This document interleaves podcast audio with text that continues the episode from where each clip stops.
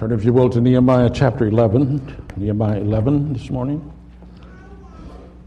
We'll look at the whole chapter.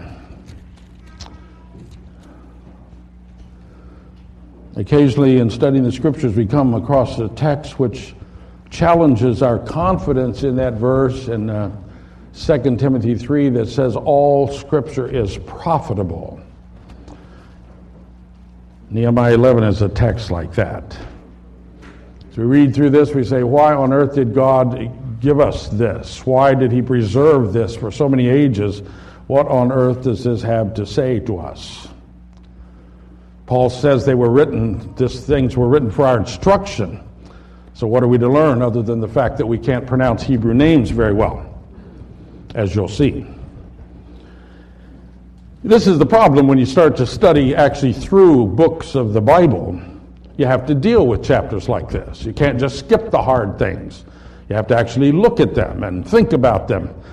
But inevitably, they prove to be profitable for us, just like the apostle said. When we take the time to think what they're saying and get over the difficult things and consider what it means to us in our own lives. So join me as we try to think about this passage a bit this morning. I'm going to attempt to read it, more or less, and you'll just have to be gracious with me because I don't pronounce the Hebrew names very well either. Hebrews 11. Now the leaders of the people settled in Jerusalem, and the rest of the people cast lots to bring one out of every 10 families to live in Jerusalem, the holy city, while the remaining 9 were to stay in their own towns. The people commended all the men who volunteered to live in Jerusalem.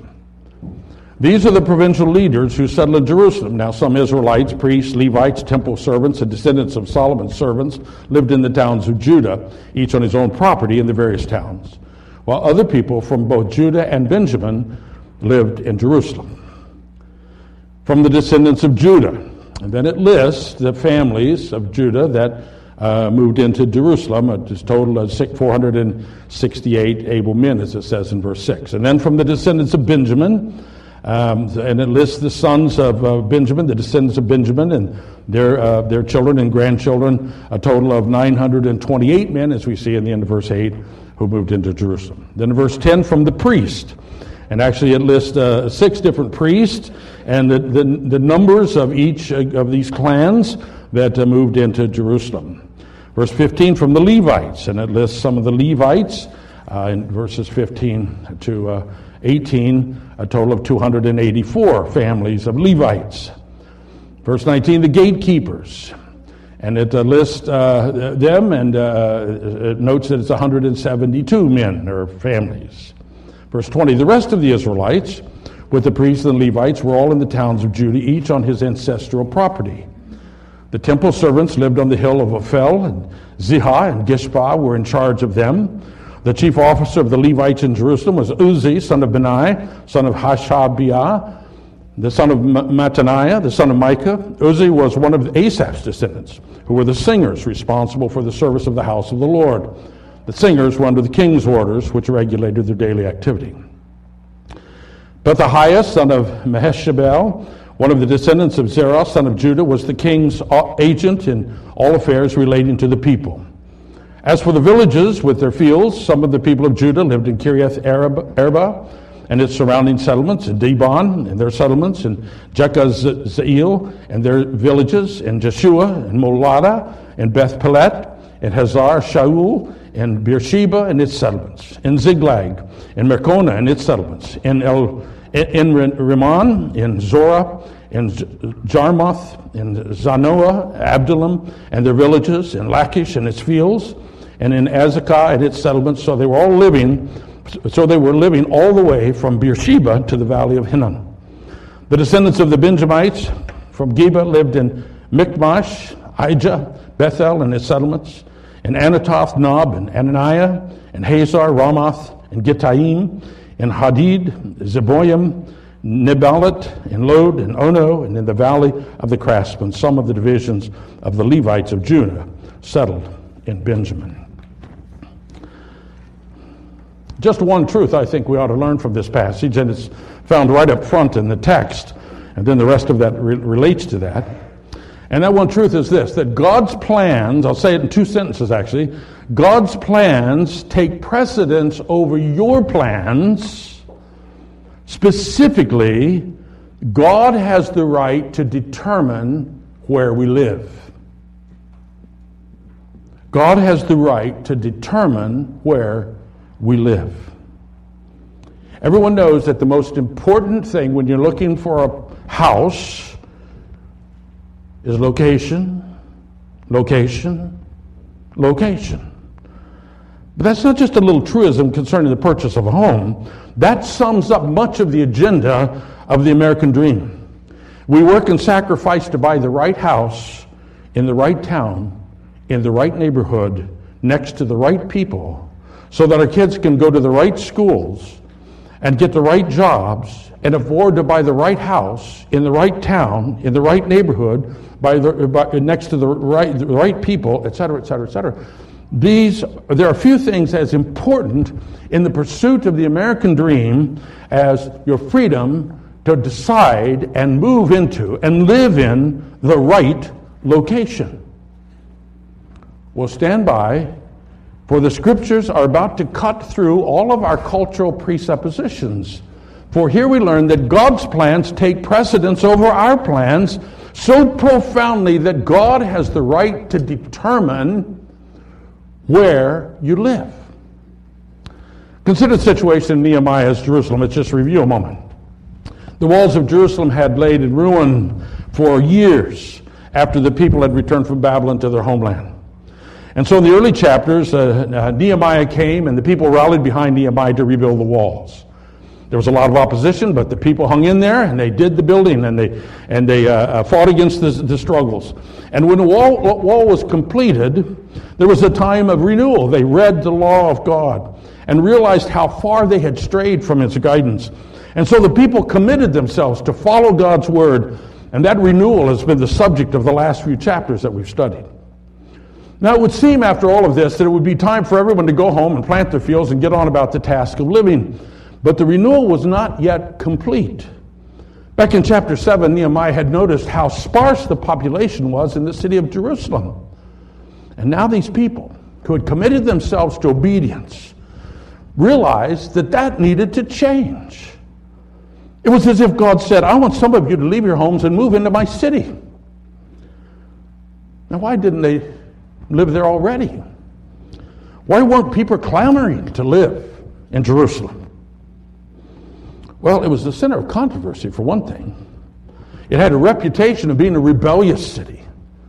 And Jerusalem contained what little wealth there was in the land, so if they were deemed a rebellious center and an attack came, it was going to be the first to be attacked. Plus, the temple that dwelt there demanded a lot of work of those who lived around the temple. But mostly, the city had been in ruin for years, and there were still piles of rubble around. It just wasn't a nice place to live. People didn't want to move into that city for the same reason you don't want to move into Detroit. It's not a happy place to be. Plus, the people had their own ancient homelands. They didn't return from exile to live in Jerusalem. They returned to go home. And so the city of Jerusalem remained sparsely populated. What used to be the glorious center of activity of the people of God was now an undesirable location in which to live. You've heard the little children's rhyme. Here's the church, here's the steeple. Open the doors and see all the people. Chuck Swindoll, in his book on Nehemiah, has a different rhyme for Jerusalem. He says, here's the walls, here's the city, open the gates, oh my, what a pity. So in our text, the leaders of Jerusalem come up with a plan to populate the city. They decide to apply the principle of the tithe to the whole population. 1 out of every 10 families was chosen by lot. Now that was not a matter of chance. This is how they determined what God would have them to do. They cast lots. You find that throughout the whole Old Testament. 1 out of every 10 families was chosen by lot to pack up and move permanently to live in Jerusalem. And this they voluntarily complied with, according to verse 2. Then verses 3 to 19 tell us who those people were. Two provincial leaders of Judah, Athaiah and Maaseiah, and all their people, a total of 468 family heads. One provincial leader of the tribe of Benjamin, Salu, along with his people, 928 families. Six key leaders of the priest, Jediah, Joiarib, and Jochanan with 822 families. Seraiah, Adiah, and his kinsmen with 242 families. Amashai and his family and his brothers with 128 families. And then the leaders of the Levites with 284 families, the gatekeepers with 172 families. That's a total of 3,044 families chosen by lot to pack up and move into to populate Jerusalem. Just think about that for a moment. Think about the commitment of these people to live out the Word of God, which caused them to submit to being resettled from their ancient homelands, 1 out of 10 families, 3,000 plus families move from their homes in the country, move from their ancestral towns and villages where their grandfathers and great-grandfathers had lived and tilled the land, moved into the city of Jerusalem because they understood that God's plans took precedence over their plans. They recognized that God had a right to determine where they lived. Some of these people had very important jobs in Jerusalem. We can understand why they went. Other people had very mundane jobs. But they were all needed for the functioning of God's holy city. Some were leaders. According to verse 9, Joel, son of Zichri, was the chief officer.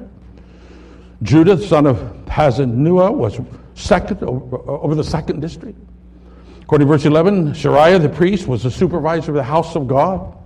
According to verse 16, Shabbatai and Jozabad were the leaders of the Levites who did the outside work of the temple, probably not just mowing the grass, but probably the temple repair in general. According to verse 21, Ziha and Gishpa were in charge of the temple servants. According to verse 22, Uzi was the music director in charge of all the singers. According to verse 24, Pethahiah was the king's representative in all matters concerning the people. We probably call him a public affairs officer or something like that. But in addition to these, there were hundreds of unnamed, faithful people of God who moved into the city to serve the Lord. 822 of the priest's kinsmen performed work in the temple. We don't even know their names. There were 128 men who were valiant warriors. A term is used that talks about military training. Moved there to protect the temple. 172 men functioned as gatekeepers, watching the gates, guarding the temple's treasures and its sacredness. Whatever the job, distinguished or virtually unknown, these people recognized that God's plans were more important than their plans, specifically that in where they lived and what they did. Now, the other cities of Jerusalem, or of Judah and Benjamin, were also important. God had given that land to various tribes centuries earlier, and now they were to resettle those areas too. And verse 20 says as much. The rest of the Israelites, with the priests and Levites, were in all the towns of Judah, each in his ancestral property. That wasn't unimportant. Verses 25 to 36 lists those areas where they all lived. But the point is, the choice was God's. The choice was God's. Does that make you uncomfortable wondering where I'm going with this?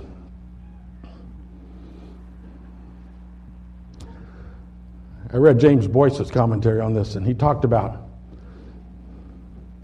if you could get a tenth of the population to move into the cities, we could transform the cities. So, a tenth of the Christians to move into the cities, we could transform the cities of America.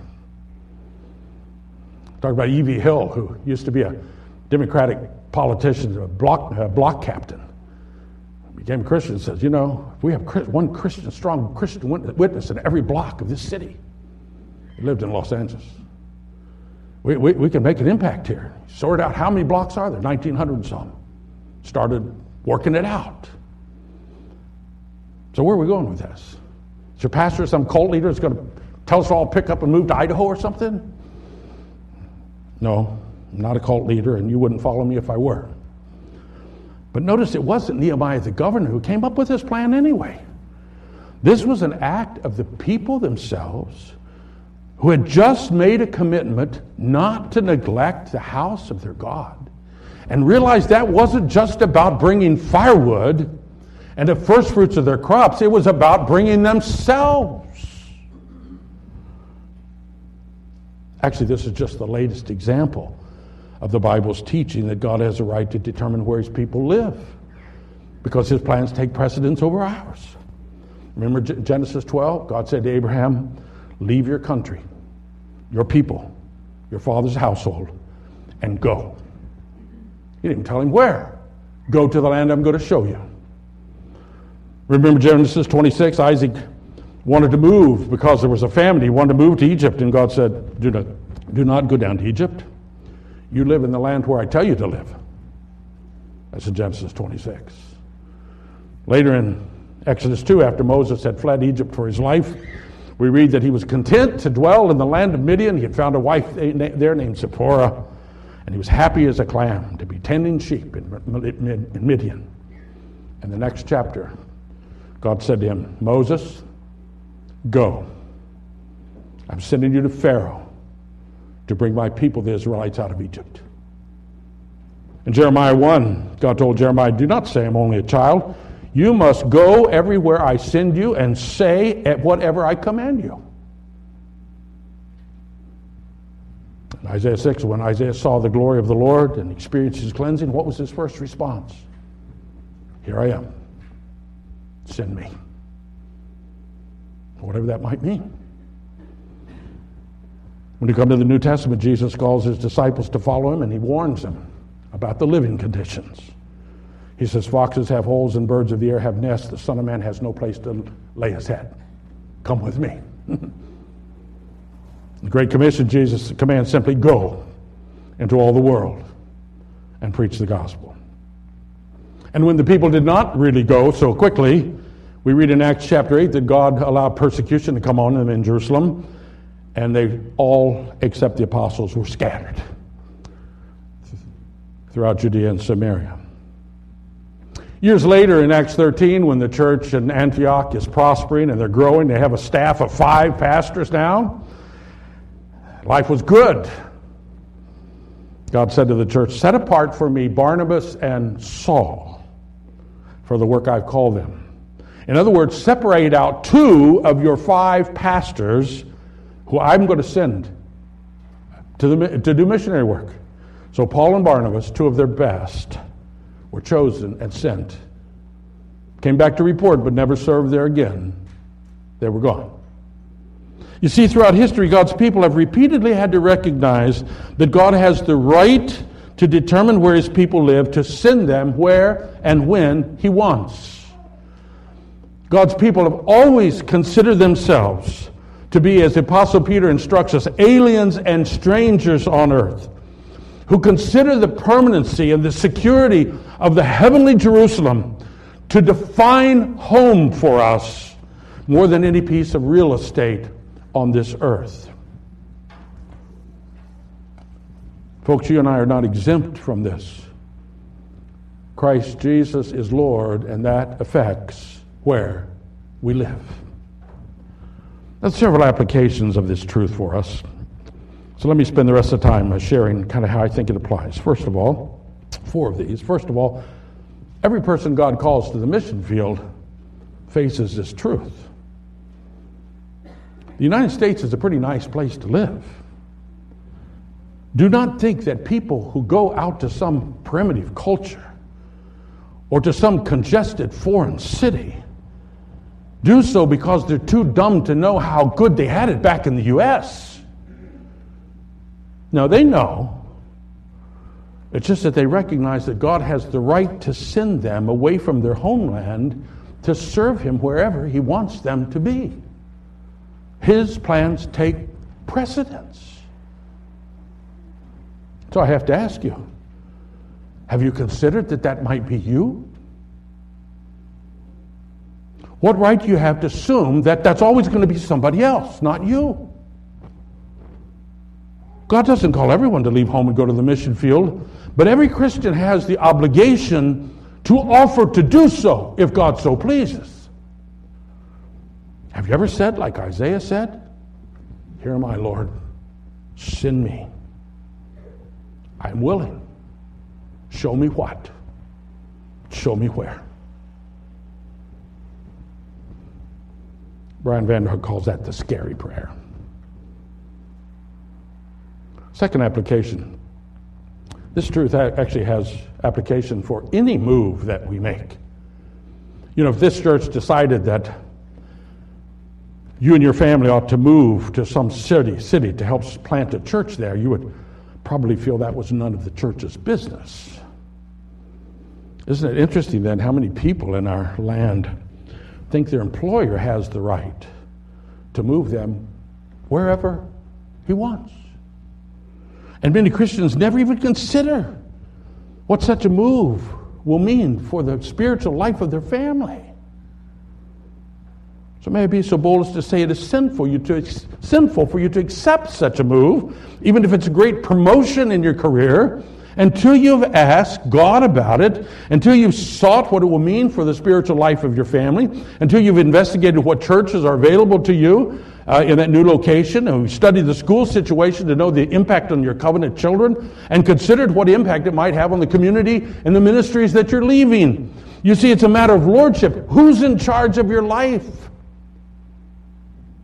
God's plans take precedence over yours or your employer's. He has the right to determine where you live. Third application.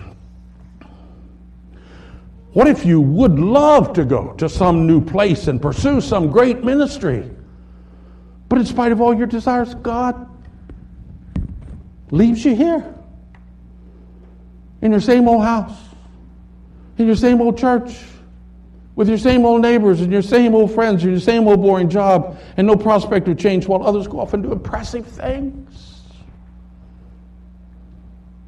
Well, is God in control of your life, or isn't he?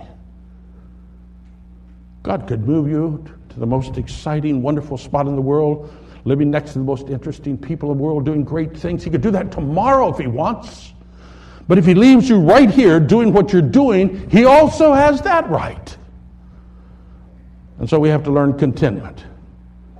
You see, contentment is the product of believing that God's plans take precedence over my plans, that God has the right to put me where he puts me. Therefore, I will accept it, and I will be satisfied with his plan for my life, mundane as it may seem.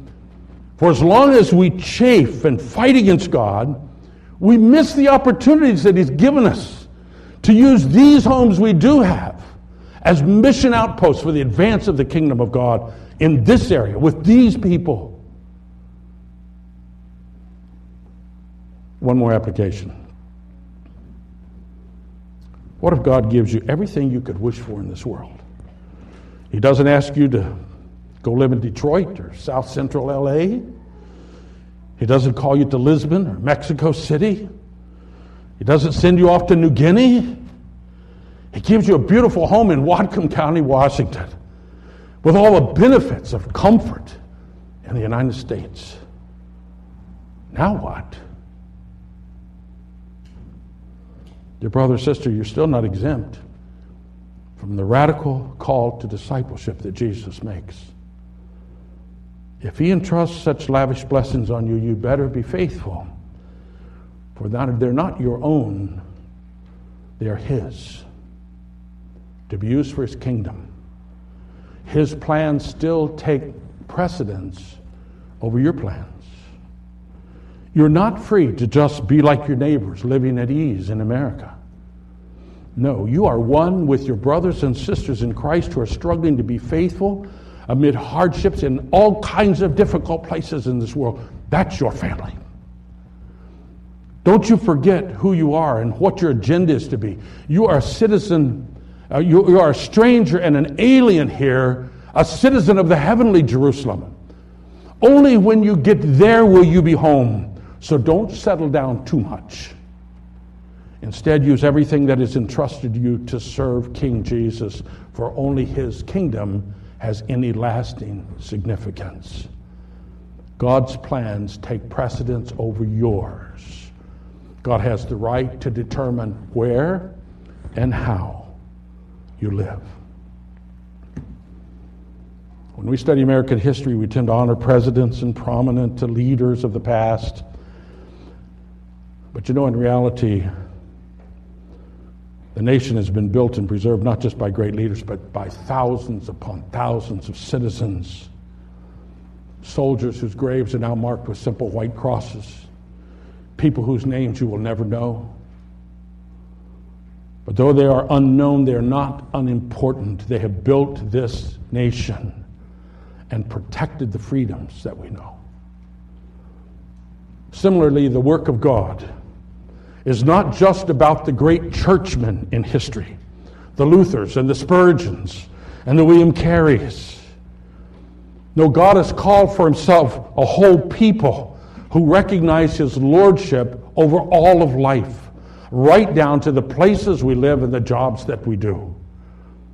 These faithful people, your brothers and sisters in Christ, are the citizens God uses for the advance of his eternal kingdom. And so today I call you to imitate the example of Christ along with those brothers and sisters. Christ, who voluntarily left the glory of heaven to dwell on the earth in the midst of sinners. He took on himself the role of a servant, was made in the likeness of man. He was obedient to his Father all the way to the cross in order to accomplish our redemption.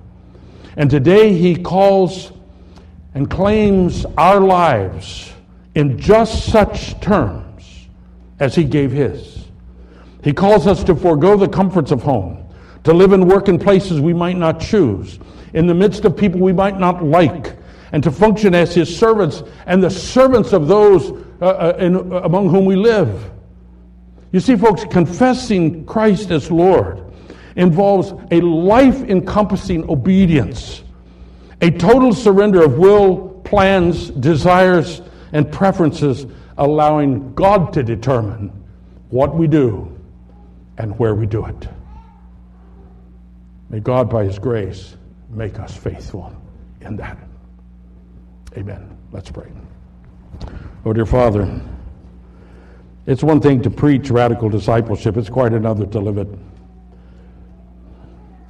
And we know that we live it, Lord, not in just the big decisions about whether you would have us to go to the mission field or not, but in the daily decisions of how we spend our time and how we spend our money and what we do with the opportunities that we have and the people, the relationships that we have in our lives. Oh, Father, make us a faithful people.